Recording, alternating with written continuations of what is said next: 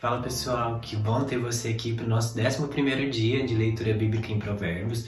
Já quero pedir para você que está aqui curtir, comentar, compartilhar e propagar a palavra de Deus para mais pessoas. Já pega a sua Bíblia, abre lá em Provérbios 11 para a gente estar tá fazendo a leitura de hoje. Vamos lá? O Senhor repudia balanças desonestas, mas os pesos exatos lhe dão prazer.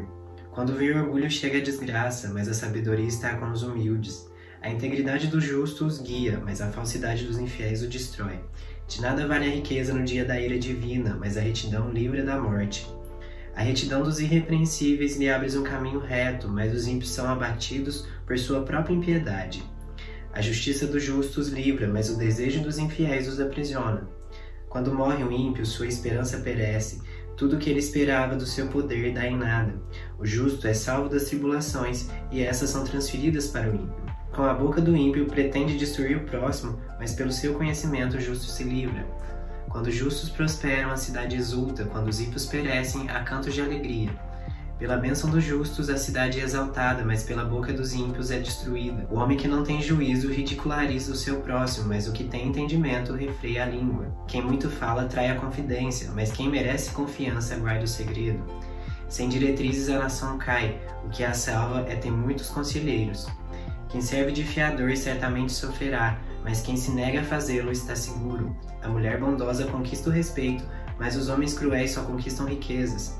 Quem faz o bem aos outros a si mesmo faz, o homem cruel causa o seu próprio mal. O ímpio recebe salários enganosos, mas quem semeia retidão colhe segura recompensa. Quem permanece na justiça viverá, mas quem sai em busca do mal corre para a morte. O Senhor detesta os perversos de coração, mas o de conduta irrepreensível dão-lhe prazer. Esteja certo de que os ímpios não ficarão sem castigo, mas os justos serão poupados. Como o anel de ouro em focinho de porco, assim a mulher bonita, mas indiscreta. O desejo dos justos resulta em bem, a esperança dos ímpios em ira.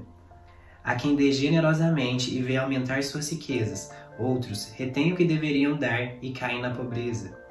O generoso prosperará, quem dá alívio aos outros, alívio receberá. O povo amaldiçoa aquele que esconde o trigo, mas a bênção coroa aquele que logo se dispõe a vendê-lo. Quem procura o bem será respeitado, já o mal vai de encontro a quem o busca. Quem confia em suas riquezas certamente cairá, mas os justos florescerão como a folhagem verdejante. Quem causa problema à sua família herdará somente vento, o insensato será servo do sábio. O fruto da retidão é árvore da vida, e aquele que conquista almas é sábio.